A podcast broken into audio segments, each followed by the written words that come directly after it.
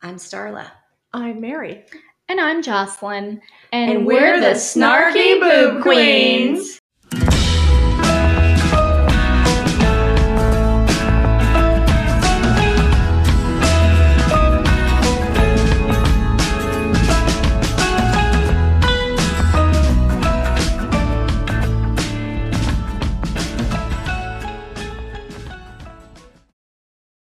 This is our disclaimer. The Snarky Boob Queens podcast is for informational and or entertainment purposes only and is not a substitute for medical advice, diagnosis, or treatment.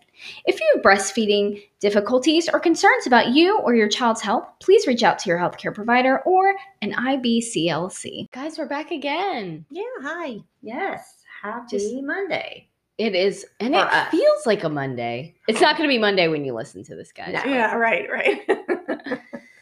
yeah, it's all This is- rainy. It's like a Monday. It is. Excuse And we've me. got this obscure tropical depression slash possibly a named storm in the next few hours. Danny, it's number four of the season. It's Mm-hmm. right off the coast. And I'm looking at the leaves blow around a little bit. Wait, when did this happen? Because, like, Right, I was like- unaware. Two o'clock. The local news station, I just saw it on Facebook and they said it's like coming. Just popped up. just did. Do you remember that meme a few years ago that goes, Damn, Daniel? Do you know what I'm talking about? No, no. It was really funny. And it was like this kid and he had white shoes and his friend always go, Damn, Daniel. And um I want to say that about uh Hurricane Danny or Well, whatever tropical storm yeah, Danny. Hurricane Danny. You know, it's like when that, Damn, Danny. that was John Travolta's name in um, Grease, wasn't he, Danny? yeah, He Danny was Zuko. Danny. Yeah, yeah, yeah, yeah. Danny. Sing Oh Danny Boy, all the Danny things. Oh, Danny but- boy. Yeah, yeah. No, wrong. I bet that uh, meme makes a resurgence for the storm. Yeah, I hope that it does. something wrong where the chair's knocked over in the backyard and it says "Never forget." Oh my God. that one. Last year was the first year we didn't have to evacuate in Charleston. You didn't have an evacuation this year, like Yeah. or a hurricane didn't last year at all. Thank God, because we were in the height. Could you have imagined having to evacuate in the height of the pandemic? Oh Lord. You didn't take in a tent because nowhere else is open. No, they'd be like, "You're Mhm. not allowed here. Yeah. Do you have the Rona?" But that didn't happen. Right. Um, but we are taking a short break, so um, you might guys might get an extra week in between. Um, while I take a little sabbatical. Yes, our friend is going to be going to um, Europe and checking out breastfeeding practices and the culture there, I'm sure, and little cafes and I'm gonna find all the breastfeeders in Yes. Europe and say, yes, the You should. effect of um, Jeremy Sue on breast milk. I wonder how many selfies you could take with nursing moms, and that would be so cool. Like when that when I went to Italy, um, sorry, when I went to Ireland with my sister and my mom, and I just kind of photographed her in different settings, like caught her in the act of like what she just does best with talking to people. "Yeah." That's what you should do. Well, it's so funny. Like if you follow me on social media, that like and anywhere I go, if there's any breastfeeding anything, Oh, yeah. it's Mhm. like me with this breastfeeding statue, me with this breast.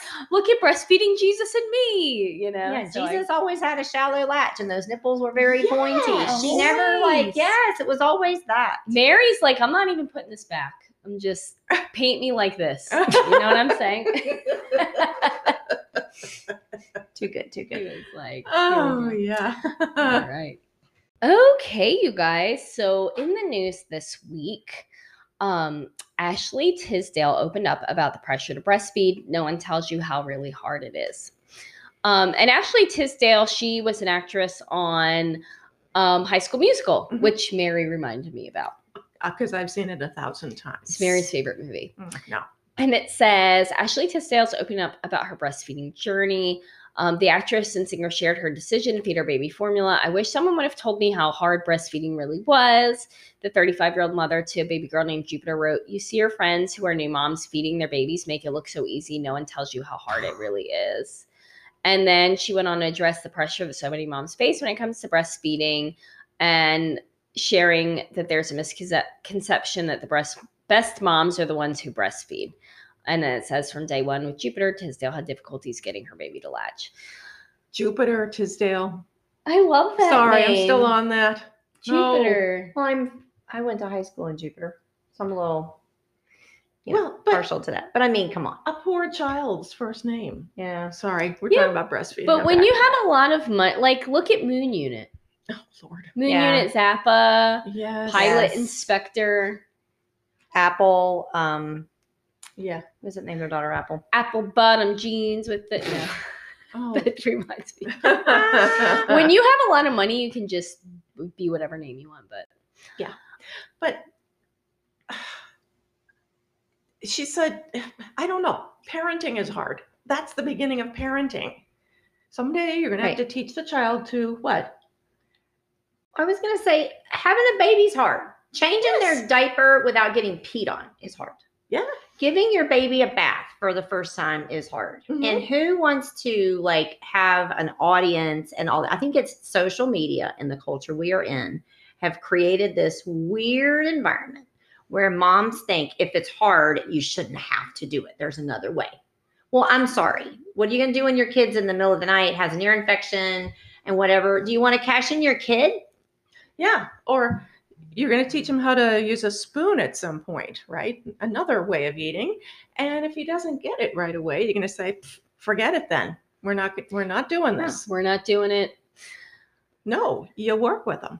And then this is how we fed our babies for since the beginning of human existence. Mhm. So why is it all of a sudden now in 2021 that people are figuring out for themselves whatever it's too hard and I can't do this because I have an alternative.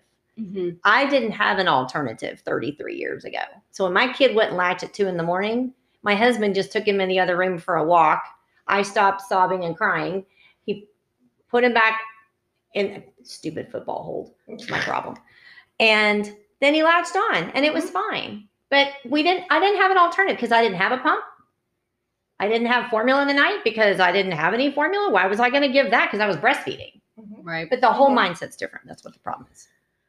Yeah, and I think too, like she talks about how um, you know, moms are pressured to breastfeed, but on the flip side, moms also get a lot of pressure to formula feed by constantly getting messages that undermine their Oh, efforts sure. to bre- like so um I mean, it's a double-edged sword, but what I really hear in that is there's a lot of pain and a lot of grief around what she perceives to be as a failure This is to Yes. breastfeed. I was Yes. terribly snarky, but you're right. You're right. Yeah. And she didn't have the proper support. So She didn't. She didn't have any. Somehow, nobody, none of her friends sent her Nancy Mohrbacher's naturalbreastfeeding.com video to watch. right. Because every single person that I have worked with or who I've sent that to called back or said, "Oh, thank God you showed me that," mm-hmm. because that was their saving grace was self attachment and getting out of the baby's way. We're trying to force the issue.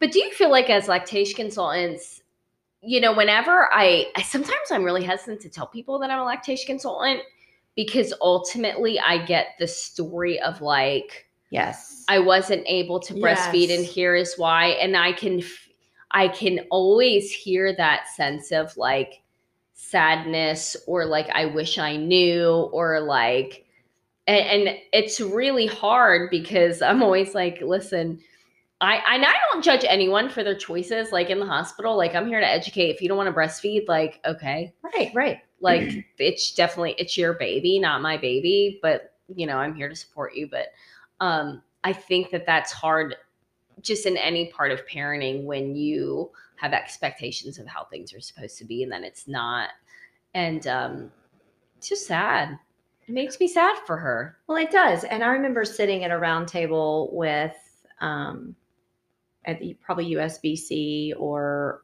a baby friendly collaborator meeting we were at one time on a national level. And the baby friendly folks were there. And they were talking about how we as a culture have failed mothers by not educating them so that they have all the knowledge to make the choices that they want to make. So they're making decisions based on a bad um, batch of information they've been given that was well intended, or they're getting pressure from their mothers or whatever. Just get the baby about the baby's hungry when they're trying to work out through a, a breastfeeding challenge, or the baby's not latching, or the baby's cluster feeding, or whatever. So therefore, well, breastfeeding's not working for you, so just go on. And there's a lot of regret. And she said her personally was she didn't want mothers to feel regret that they were pressured out of breastfeeding. Mhm. So that that was their mission so that all mothers because baby friendly is not just about breastfeeding, it's a misconception that all mothers are taught. We teach them how to prepare formula and wash bottles properly and safely and to feed their baby with cues and to hold their baby. Like a lot of people don't really be, realize that that is part of it. And I think I hear that a lot too. And moms are like, well, this is why I couldn't. I'm like, you don't owe me a story. It's fine. I don't even want Mhm. people to know what I do sometimes for a living. I'm, like, I'm just a nurse. I'll leave it at that. Because I think they ought, if you say you're a lactation consultant, they think that you're internally judging them. And Oh, I'm yeah. like, listen, Yeah. It's okay. Like, you're not a bad mom. Like, if you, even if you make that choice, right? Like, it's your choice to make. I love breastfeeding. I wish everyone would breastfeed. It's good for moms and it's good for babies. But if you make that choice, that doesn't make you a bad mother. Hmm. You know what I mean? People have their reasons for why they do things. And I, I just feel like, but I also get annoyed when it's like when breastfeeding is undermined in Mhm. society. And I feel like that's part of it. Um, so I don't know. Yeah, I agree. And I think that if you don't have the moms that or friends or whatever, when they find out what you do and they their whatever their reason was that it didn't work or that it or they fall at your feet. and I'm like, I just have a great job. Like I had a lady that commented on a Facebook group I'm in today, and she says, You were my lactation consultant with my twins four years ago Hmm. and helped me pump when they were in the NICU and latch them on. And and I'm like, I was just like doing my job. Like I didn't do any miracles. but Mary has the shirt that says we're badass miracle workers, Yes. Yeah. which we do a lot of really cool things, but I think it's very mixed that we our experiences when people find out what we do. Yeah, they're like, Mm-hmm. I wonder if her baby was tongue tied. Ooh. So today we're going to talk about a subject that's very near and dear to our hearts, Oh, and that is, can you guys guess? Oh, hmm. Yeah, I've been triggered all day thinking about it. Triggered. Mary is triggered. Mary's the queen of this subject. Mm. We are going to talk about tongue tie. So you may have heard that in your mom lactation circles. So what exactly is tongue tie? So tongue tie, also sometimes called, or medically, the medical term is ankyloglossia, which is a very nice, fun word that just flows off the tongue. Oh yeah. Yes. but not if you're tongue tied, according Right. to Mary. Um, and it's characterized by an overly tight lingual frenulum, the cord of tissue that anchors the tongue to the bottom of the mouth. And it occurs pretty commonly. So it occurs in 4 to 11% of all newborns. And why is this an issue? It's an issue because an overly tight lingual frenulum can restrict the movement of the tongue and can cause breastfeeding difficulties. Now, what I find really interesting about this topic is that um, having worked in the hospital, it's something that we would see pretty commonly. So, Mhm. four to eleven percent of infants is, you know, a fair amount. And some practitioners would just make me crazy because they'd be like, "What is this tongue tie? That doesn't exist. That's just a trend." And um, actually, it's not a trend. So, for any of you out there working in the lactation world that uh, are hearing that, um, so, tongue tie was actually identified as a barrier to effective breastfeeding as far back as ancient Greece. And actually, operative interventions were proposed early in Greek medicine. Like, ah, this, like, like imagine you're like in ancient Greece and Plato's like, this baby doesn't breastfeed good, just clip the frenulum. Um, Yeah, That's exactly how they said it too. Yeah, Yeah, I'm sure. They Imagine were like, like- Aristotle and like they're all having this conversation. I wonder how many of them have it because the four to twelve percent. That's what we know about. Yeah. Look at all the ones that we don't know about. Yeah. So Oh Lord. you know we know it's probably higher than that, but I think that'd be a riot where they're sitting around in their robes and Mhm. Roman baths and discussing what all they discussed back then, and then that would be that. Well, and then another interesting thing too about this about tongue tie, um, and I'm always the person in history like Mary and Starla, like, okay, let's talk about like clinical, and I like I like the clinical side, but I'm like in 800 BC, what was breastfeeding like? Um, You were a history teacher in your last life.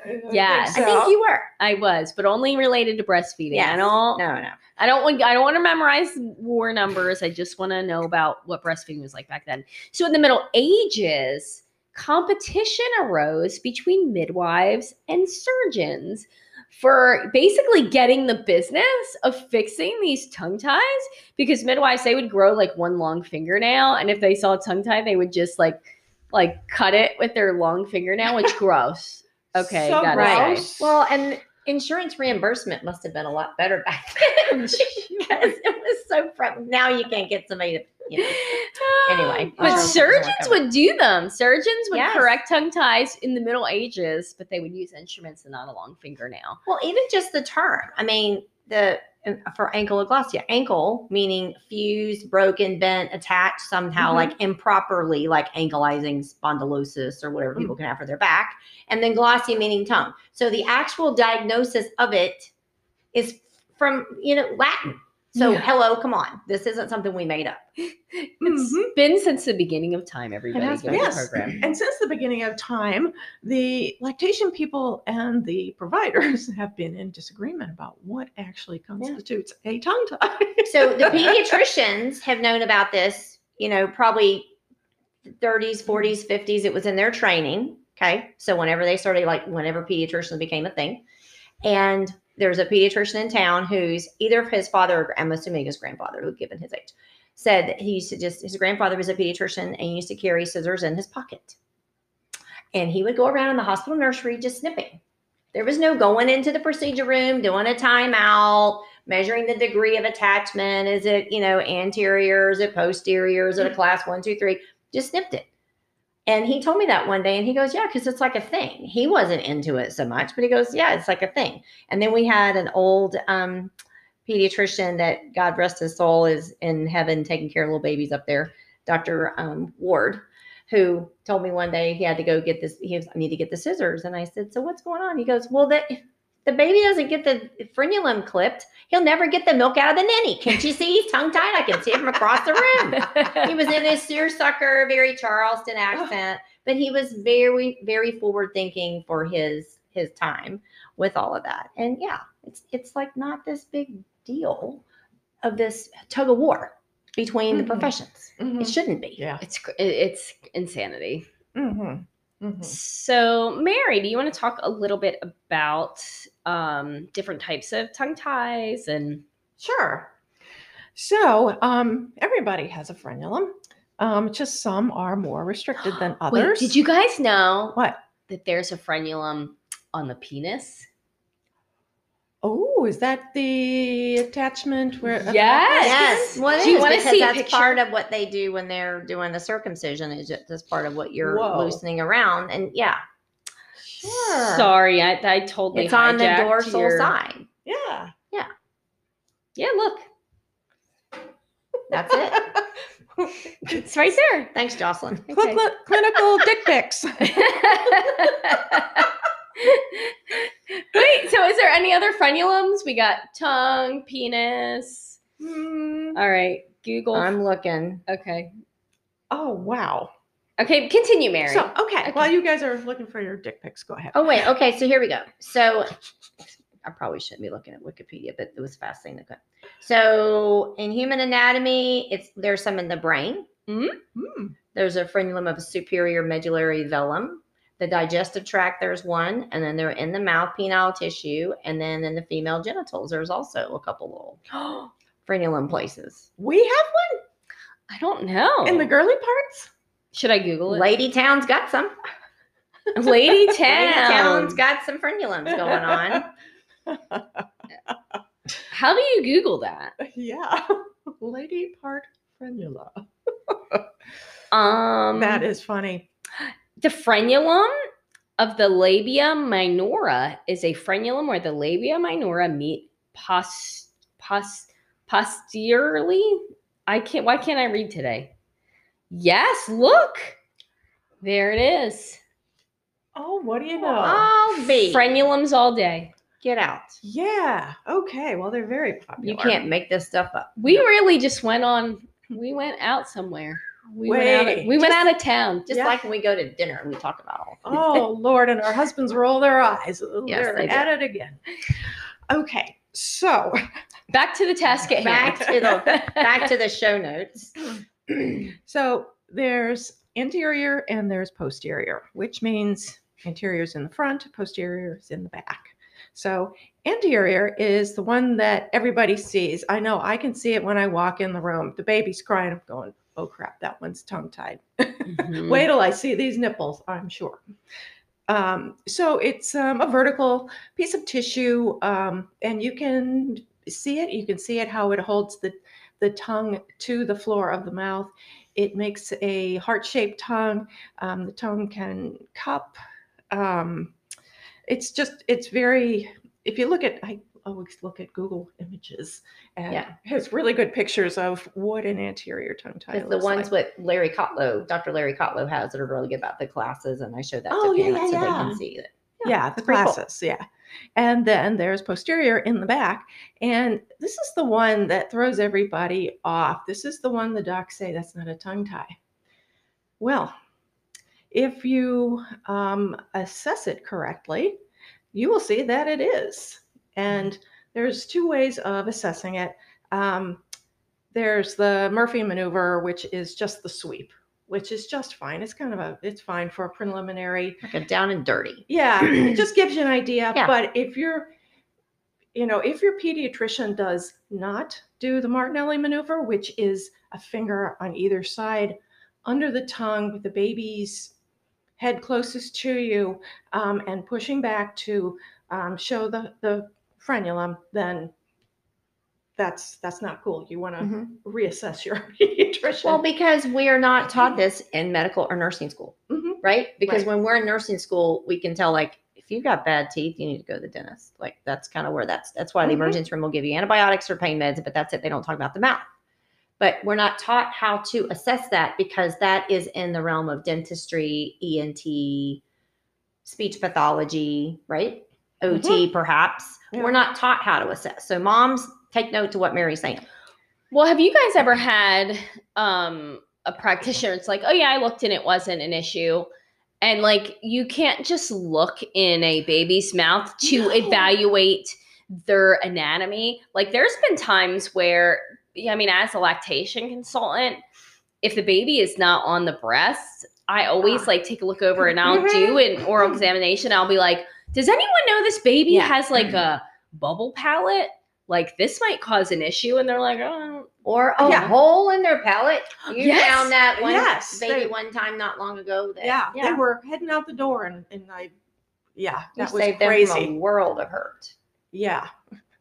Um, but yes, a functional assessment. Oh my goodness. You know, you have to get in there. You have to feel what it, the um, elevation of the the tongue on your finger. You have to do the lateralization, see if the baby can can lateralize. Um, extension. That's another thing. Mhm. Is the docs always say, if he can stick his tongue out, it's fine. mhm. He feels fine on my finger. Well, your tongue goes up and down, back and forth, side to side, sticks in and out, right? Mm-hmm. But they're all they act like, oh, it can do like two of those tricks, and who cares about the rest of them? Mm-hmm. Well, last I noticed, your breast is not your finger. Mhm. Mm, right, right. And oh my goodness. Um, another thing is that, you know, we've looked at the baby's mouth, but we've also looked at the mom's breast anatomy and the damage done to it.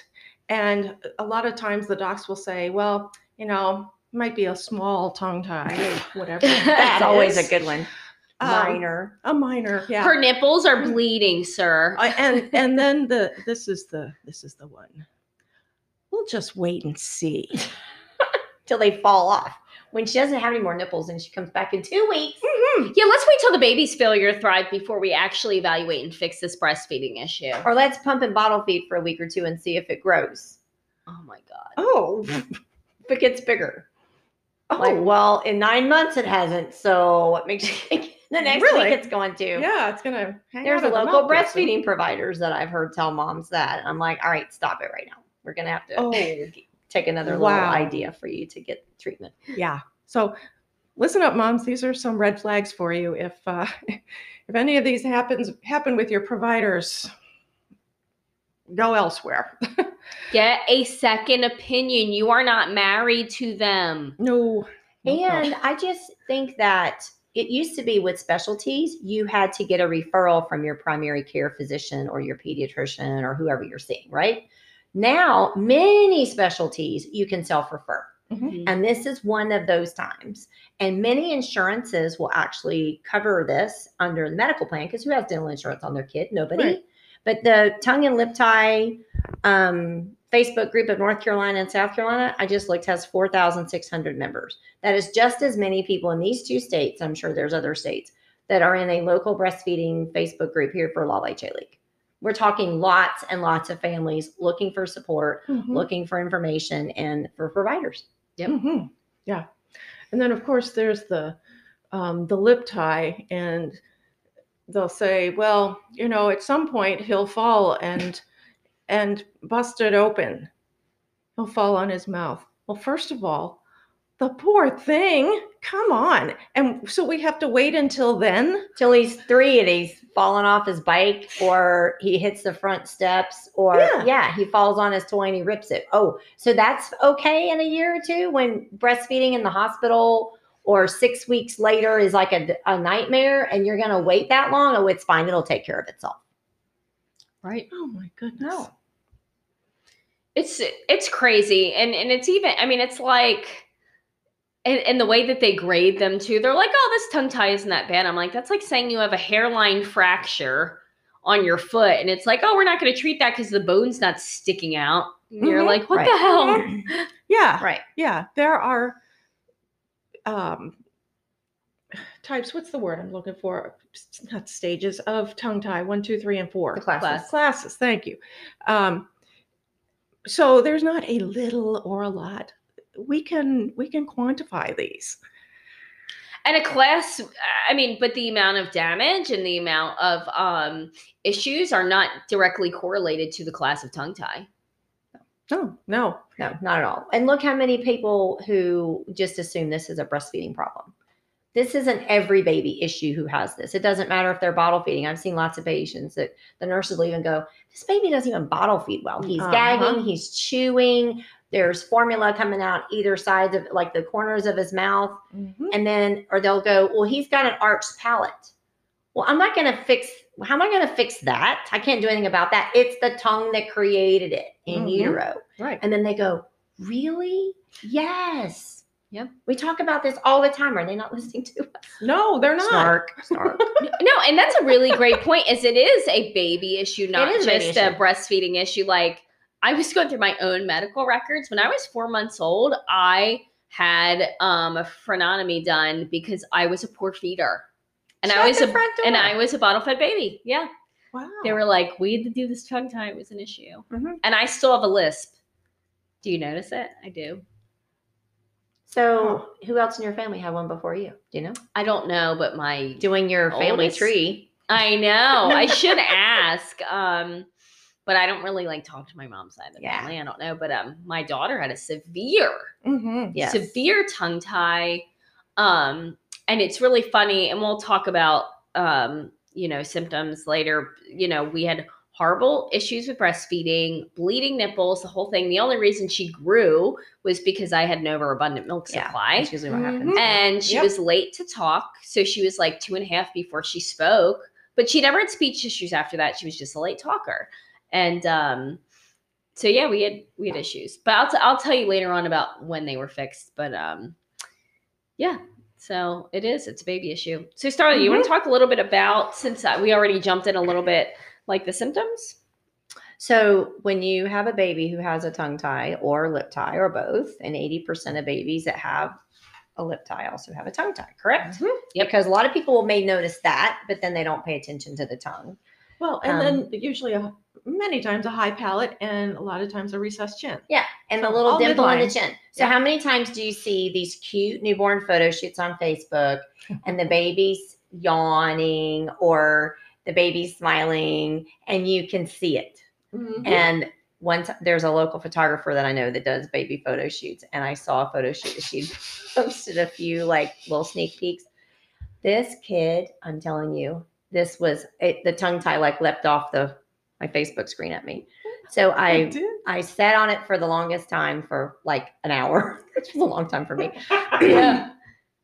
and I couldn't deal. So I had to reach out to this photographer and I said, Hey, I love the pictures. It's so cute. Um, do you happen to know if this mom is nursing and if she's doing okay? Mhm. And she wrote back and she said, Well, actually, she is. And I'm thinking, How? Because this kid's tongue was Yes. so fixed to the floor of her mouth Mhm. like it almost folded up from the back, you know, one of those that Oh. kind of was so anchored from the front. I just was going, oh, she'll Yeah. never lick an ice cream No. cone. No. You know, what do her nipples look like? They must be three inches long with an overabundance of milk. Uh, So, anyway, so some t- symptoms besides the fact that you can see them frequently, not all, but frequently we can. There's nipple pain and damage. I find that moms will complain of it feels pinchy Mhm. mhm. it feels like he's biting me. Yep. And so, what I kind of surmised during my practice is the only moms that ever use the words pinch, chew, chomp, or bite Mhm. are the moms whose babies have ties. Yep. It's Right? like clockwork. Yep. Every time. Otherwise, they say, oh, it, it kind of burns a little, or it's a little uncomfortable in the beginning, or they're Mhm. kind of tender, a little sore. They're sore. Mhm. but they may lead in with the sore and i'll go well do you have a word that you would use to describe that further which you know there's burning stabbing like look at all the, the terms that we use to Mhm. describe pain right and they'll normally say that um, a misshapen nipple after breastfeeding so if it's round when it goes in it should be round on the way out but just longer and you see those they look oval shaped or they look like they're a tube of lipstick like they're angled Mhm. Mhm. or worse, you've got the compression stripe mark on the. It looks like you took a red marker and you drew a line across the middle of the nipple, Mhm. left to right. S- You can see those from the door. Girl, Oh, yeah. I had my nipples were so when I tell you it looked like someone took scissors and cut off the tip Oh, with a compression stripe that had a blister coming out of it. oh dear lord! Like the I had the worst nipples I've ever seen. The I most tongue tied care of you because I had a patient Horrible. at one time and their nipples were disappearing. Literally ground meat. If your nipples look They like were. ground meat, it's not good. Yeah, they're Mm. awful. Um, and often we see this too, where the baby um, is trying to feed and they keep losing suction. Mhm. Oh, or yeah. they keep popping off. Now, there's a certain amount of normal learning curve, and 80% of new moms are going to feel some tenderness and discomfort within the first few days to a week. Now, just because something's common doesn't mean it's okay, right? Mhm. So, we that's our job is to kind of tease out well what's kind of normal hormonal new mommy nipple thing that by the way you don't get used to this and nipples don't get calloused Thank Mhm. just so you know everybody tell your mom I've have you ever seen a set of callus nipples? I've seen them that are infected and all at scab, but I've never seen a callus form. No. Okay. So then we have the clicking sound that Ugh. babies will often make, and you might Mhm. not hear it at birth, But you might hear in a few days when the milk starts to transition and it flows. And that's where the tongue is losing grip and kind of snapping off the roof of the mouth and, and letting go of the nipple. Um, and then poor weight gains. The babies are struggling. They're, the, the babies will work around a lot of things to feed. And they'll feed very frequently. They'll feed for long periods of time, but it's always like a struggle. And they're they're they're working hard and they're stressed.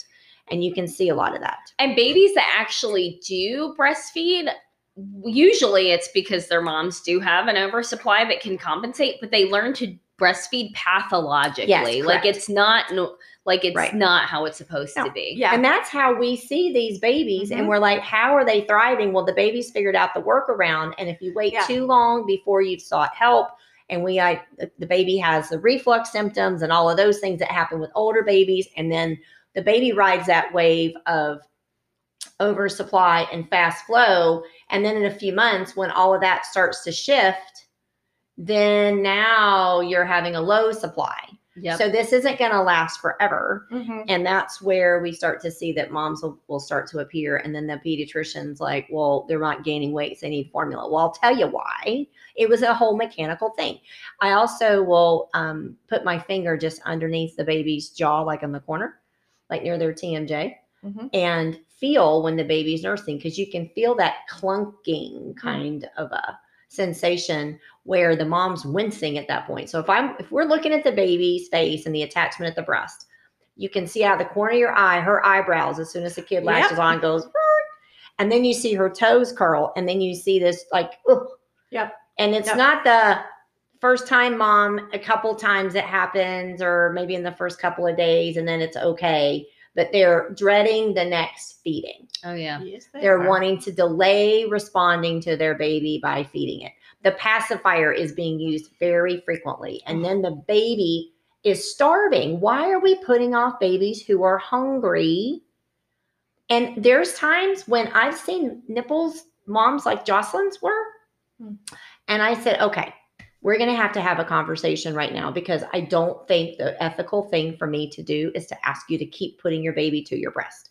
We need to be pumping and expressing. And if we don't get enough out, we're going to maybe need to try to feed this baby with some formula while we work on getting this corrected. Mhm. Because why wouldn't you intervene?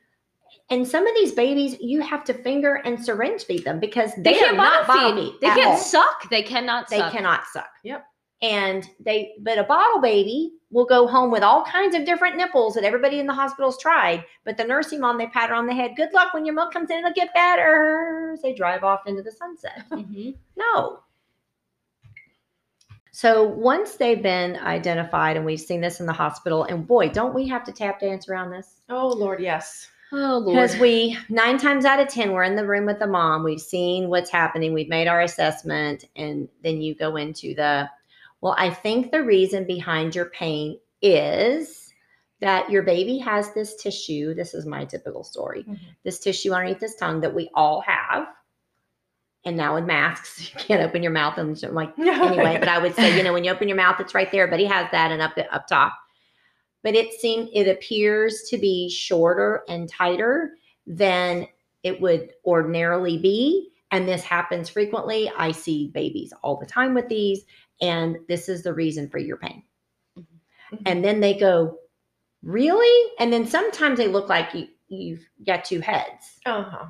and or you're you might gently point something out that's not problematic yet but you know it's going to be Mhm. because this can't go on she's starting to get more sore the nipple shields start coming out the pumps we're doing all the things and then you know who her provider is going to be and some of them are really savvy and i'm like you're in good hands because they're going to evaluate you and refer and this is the next step but i lay that out for them Mhm. so that they know ahead of time there are various providers in town that can do this. Well, and even in the hospital, these tongue tied babies that are poor feeders, they're not getting adequate colostrum intake, they're not stooling. Then we see jaundice and then all the other interventions. Oh, sure. And sometimes these late preterm babies who are struggling anyway, they have blood sugar issues. So we have some neonatal nurse practitioners where we work that will actually do um, if it's very thin and stretchy and very anterior, you know, the heart-shaped tongues at the front. I've I even had one one time I went to her and I said, This baby was just born, cannot even maintain a latch. And it's like the baby knows. Mhm. They're screaming and they're struggling. And he goes, I can't do it. They're trying so hard. They You are. can see it.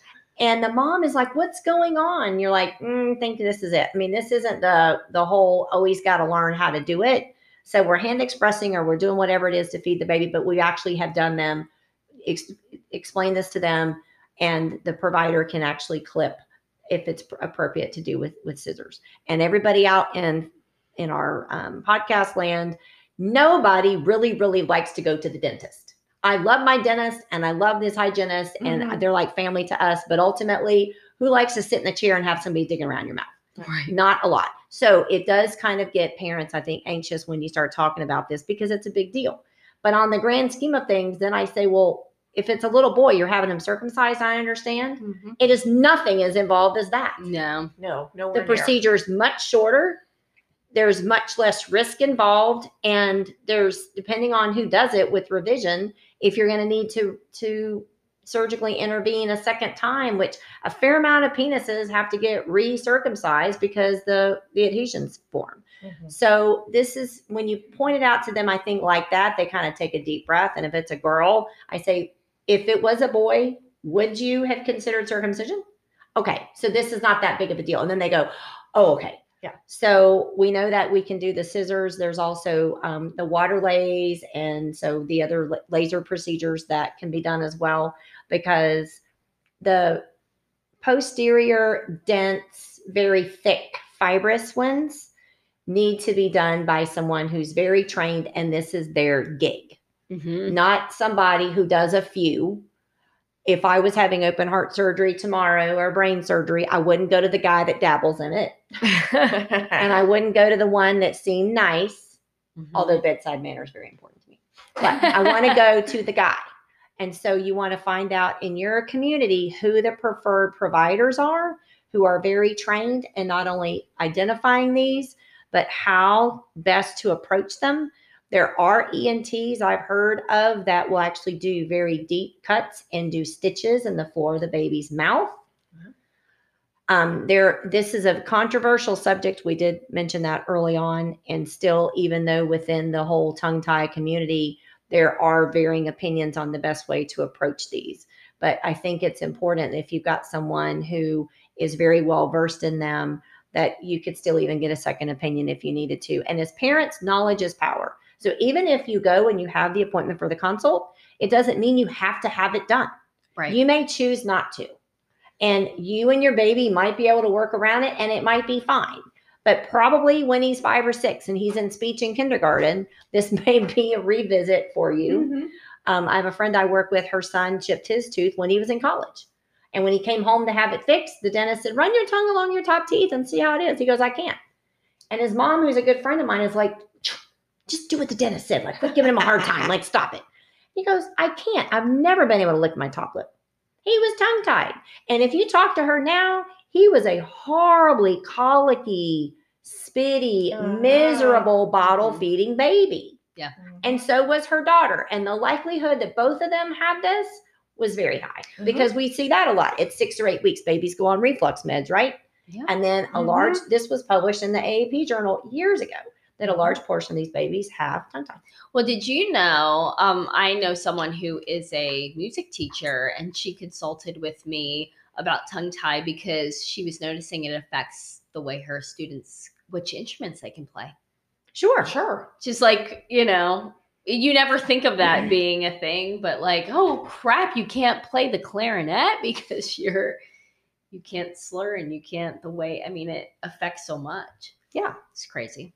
It is crazy. Mhm. So that's what's important is to find someone in your community who is a, a who's like the guy or the or the female. Hate to um, Mhm. not say that there's comp- just in our community though there's uh, male providers, but to also be able to make sure that you get good information on how to do aftercare exercises.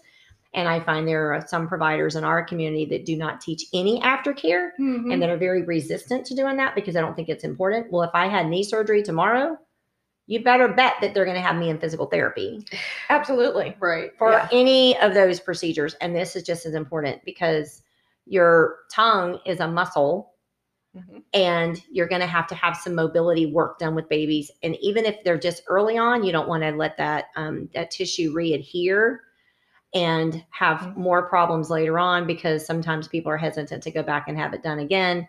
And the longer you wait, the more the baby has to like learn to have to re relearn. And then there's something called body work or manual therapy Mhm. that's also an important piece of this for a lot of babies because they can have their their their lower jaw, their chin, their heads can tilt one direction or another that sort of go along with these. Some breech babies, some positions babies are in utero can affect all of this. So anyway, there's the deal with um, revisions and getting things taken care of so that we can continue to support you and make sure you meet with your lactation consultant after. That um, three day class that I took was about um, the body work before and then finding the proper procedure for the for that particular person and then the exercises for afterwards to help, um, you know, babies compensate for a tongue that doesn't move right. And so we have to help them relearn and get rid of those compensations because they don't need them anymore. Um, so there's a whole bunch of exercises that you can do to help a baby with the musculature of their their head and neck and shoulders. And there's some good ones on YouTube. I mean, I pulled them up at the bedside and just said, for example, I'm not saying that this is the one for your baby, but this is the type of things. And even like with cranial sacral therapy, Mhm. at first when I heard about it, I was like, so some chiropractors do it or body workers? Like, what is that?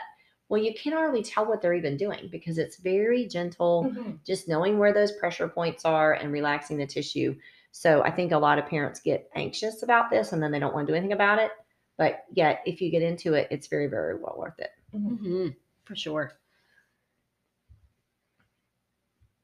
So, Mary, do you want to go into some of the long range um, issues with tongue tie? Sure. Um, well, first of all, I want to say that, um, you know, everybody's situation is different. And sometimes you can breastfeed fine, but then the baby would have problems later on, which is what I'm going to talk about. Or, you know, you could have difficulty with breastfeeding. Did I say that right? Um, Yeah. so, so, So you can have not no breastfeeding issues, but the kid can have issues later, Later on, on, or, or have breastfeeding issues. issues, and then possibly things be okay later on, but you Right. just don't know. Right. You right. just don't know. So, um, you know, no matter how it plays out for you with breastfeeding, um, later on there are there can be speech issues. We need our tongue to say to do all the you know all the talking we do and all of the um, there are certain letters that we have to be able to put our tongue to the roof of our mouth. My son would for the longest time could not say th. He lived in South Carolina it Aw. became, came out as an F. So just as an example of one. So, you know, those are things that we take for granted, but, and you're not thinking about that when you have this two day old baby in your arms, but at some point they're going to Mhm. need to learn that. or even delayed speech because like Sure. my kid didn't really talk until she was like two and a half like she didn't have her words and we had her tested and all the things and when she did speak she could say everything like she she started speaking full sentences because orally she needed to develop so Mhm, that she mhm. could actually speak Mhm. and we mhm. didn't know Yeah. Yeah. and we found out she was partially deaf in one ear when she was eight years old. So, like, what the hell, medical community? You Wow. failed us. Anyway, Right? but yeah, no, Yeah, it yeah. totally affects speech. Yeah, feeding. And like Starla said, um, tongue tied babies sometimes have a hard time feeding from a bottle.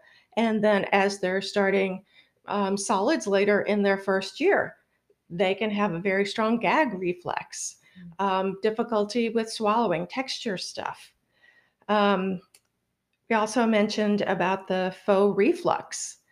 Um, there's so much air taken in that um, babies they start this vomiting thing, and and it just hurts my heart to think that babies are being medicated for reflux that might have been taken care of.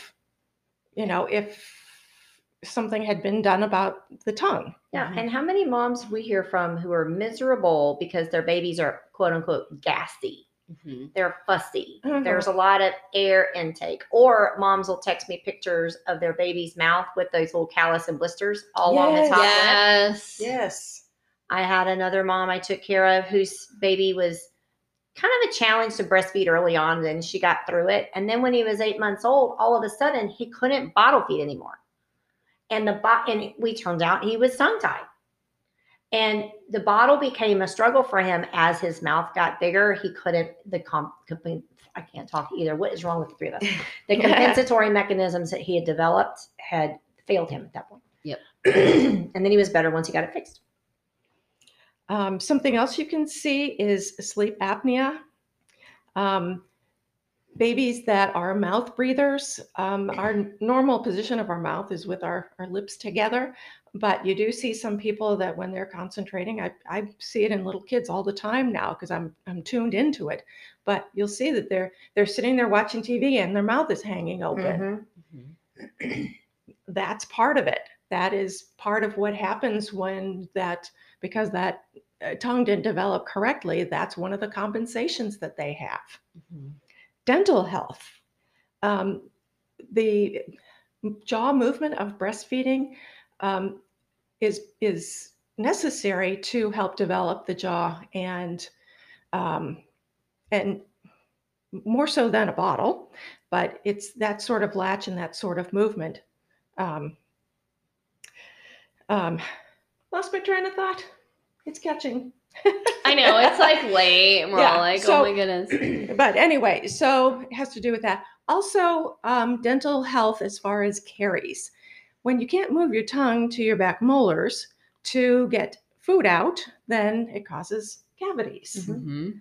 So that's something we we take for granted, Yep. and it's something that you don't think about with the tongue-tied babies when you're baby when you're um, considering whether you want to have that revision done when they're three days old. Or the I've seen moms talk about the caries from the front of the mouth with the two with their front teeth Mhm. because the dentist will say you need to stop breastfeeding because it's making you get cavities. Well, the kid had a lip tie and the food is getting stuck under. It It wouldn't matter Yeah. what the baby's eating. Yep. And unless it's water, the baby's going to have problems because of food trapping. Yep.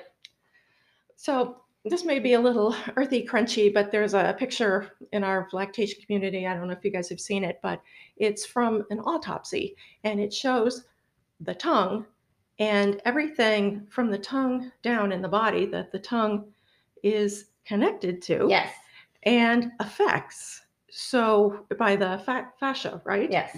Um, so things like your head posture, uh, low, lower jaw protrusion, these are things that happen when the tongue doesn't move quite right. Um, it hasn't developed correctly. It's not being used in the manner that it's um, supposed to. Um, these are things that happen. Of course, jaw pain. Also, um, you could have difficulty with chewing. Um, Mhm. My son, all of his first pictures, his you know kindergarten, first grade, all that, he's smiling, but you don't see his upper teeth. You only see his lower teeth because his lower jaw protruded. And when he smiled, that's what you saw Mhm. lower teeth until he had a, an appliance. And then that's when we realized that, you know, he was what, seven ish something years old, that he was tongue tied. Mhm. So, um, and he couldn't, he never wanted an ice cream cone as a little kid. That just broke my heart. And I couldn't imagine why, because that's one of the funnest things in the world. Yeah. And it's because he couldn't lick it. Oh. He had to have his ice cream in a cup as a little bitty guy. Yeah. So, yeah. So when he was 14, he had it revised because he had speech issues.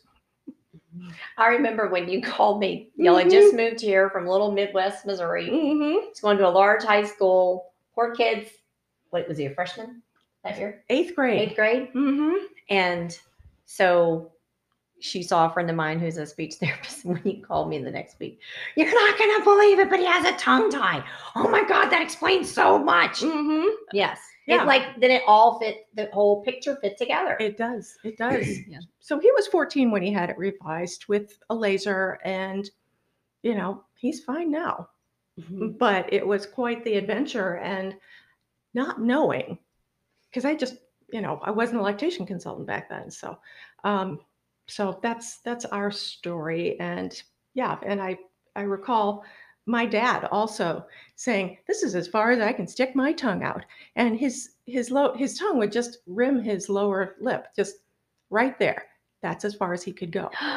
And I remember my dad also had that protruding jaw. It wasn't as much as Liam's, but um, he had a, a very dominant jawline. And yeah, Makes sense. yeah. So that's where he got it. But yeah, talking about the the fascial issue, my chiropractor and I talk about this because with functional medicine and whatnot. And he's like, Yeah, you wouldn't believe how many people that I have come in here who have tongue ties. And I can tell before they even open their mouth by Uh-huh. watching how their head and their posture are all connected. And I've talked to my dentist who is who's older, he's just retiring. And he says, yeah, they they have sleep apnea. They have all kinds of problems as Mhm. adults get older Mhm. from this that was never fixed.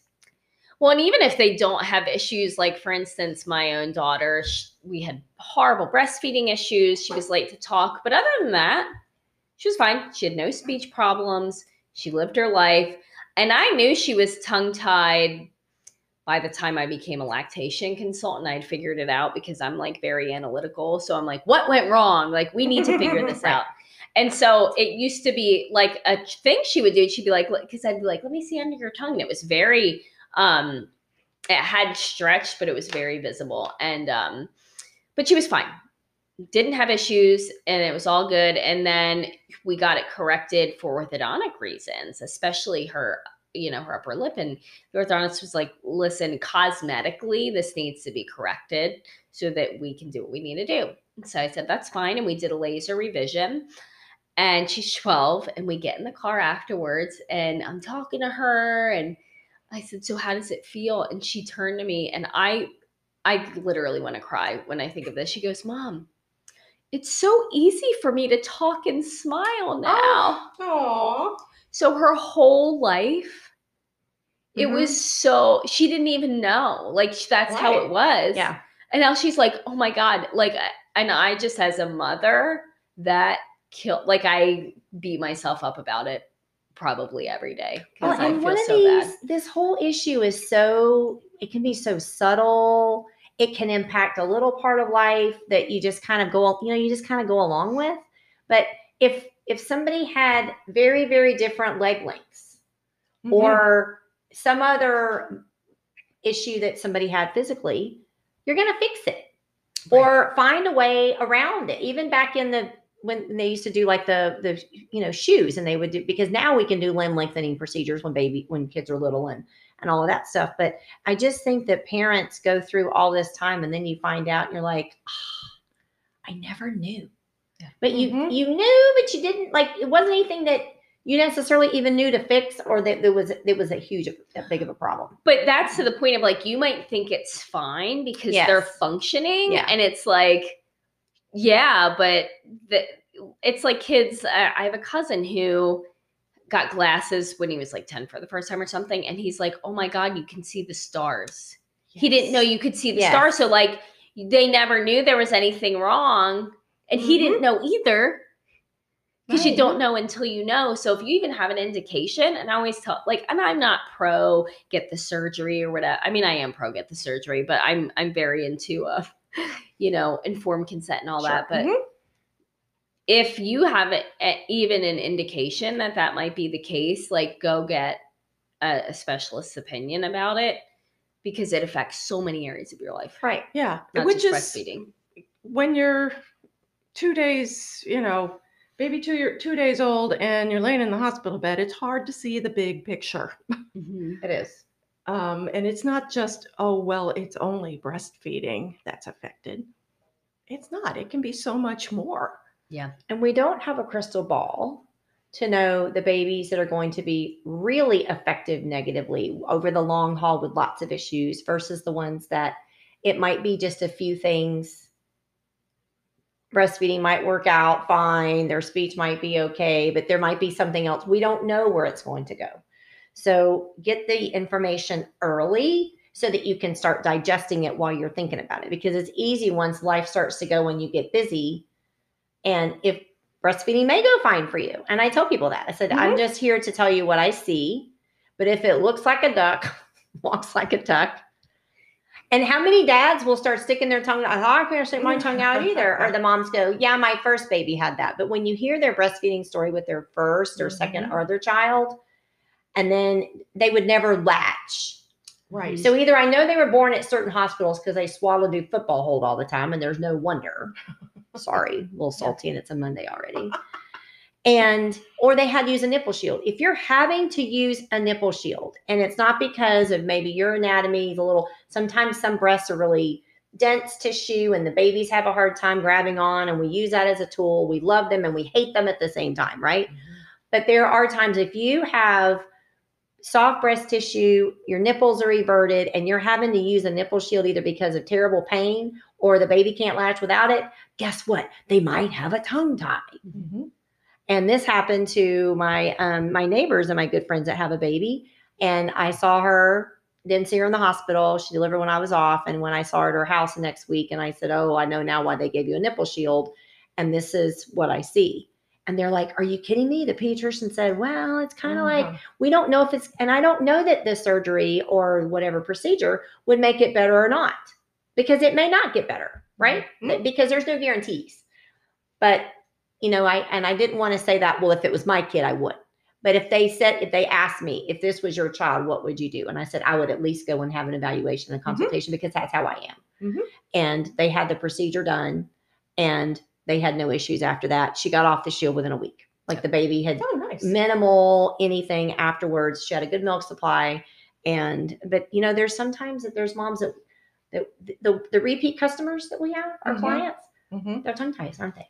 Oh, Most of them. Mhm. Or torticollis or what, And it all goes together. 90% of the moms that I would see that had pain after two Mhm. weeks postpartum, 90%, I would send them for Yeah. a second opinion for tongue tie. Uh-huh. So, I mean, uh, sometimes I'd have them on the phone, and of course, I'd always see them first, but I'd be like, oh man, I feel like Yeah. I, might, I might need to make a referral. But Mm-hmm.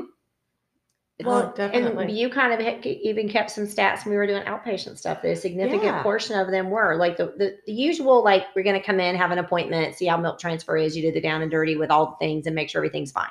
And they're fine. But the people who come back or they've got nipple damage or whatever, you're like, this is what this is from. Like, why Mhm. is this? This isn't brain surgery. Right. But you're not having support by a provider or sometimes a partner.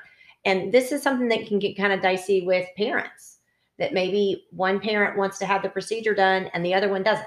Yeah. So there's that impasse, and we take care of them. And I feel like I had to do some marriage counseling on more than one occasion. oh, we do marriage and that is counseling. not my Oh, yeah. and we're not but- licensed to do that, but No, we've done on the okay. fly. Yeah, Oh. you do what you can.